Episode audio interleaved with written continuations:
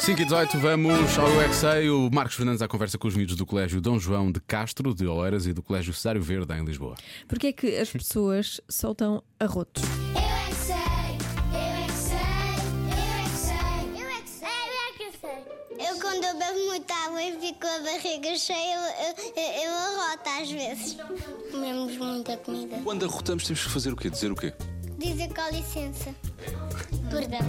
Depois ficam mal da barriga se comerem muitas chocolate, muitas azeitonas. É, fazer um, um som com a mão. Assim, é. nós não podemos deixar que o arroto entre para dentro, senão vamos para o hospital. O ar. E Depois é uma chatice, não é? Pois é, isso é. Vocês arrotam às vezes ou não? Eu, eu rodo muitas vezes e eu fico tonto. E faço o pino. Meninas não arrotam, mas os rapazes arrotam. A minha mãe está sempre a arrotar. Aquilo é ar que vem de onde? Do corpo. Vem do, do peito.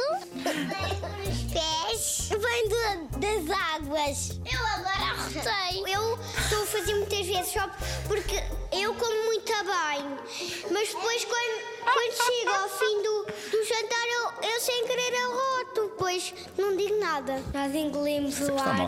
depois arrotamos. Porquê é que tu engoles o ar? Porque tu estás muito tempo com a boca aberta. Nós estamos a falar e depois sem querer. eh, E porquê é que nós arrotamos?